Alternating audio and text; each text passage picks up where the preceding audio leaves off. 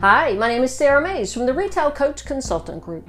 For the last several weeks, we've been discussing the importance of fundamentals. For us, the most important fundamentals are connected to people.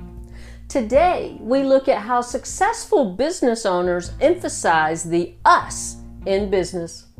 Owners that value the importance of connecting with people demonstrate this in their actions with their employees and, yes, also with their customers, clients, or patients.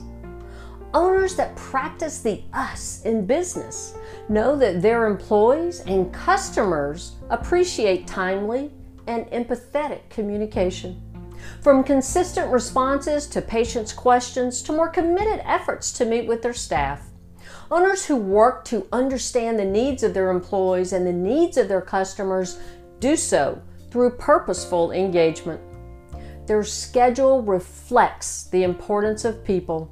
Whether it's a store owner scheduling sales floor time to interact with their customers, or doctors incorporating communication time into their patient scheduling routine, even if it means they see fewer patients. These owners understand that the us in business requires dedicated time to engage people.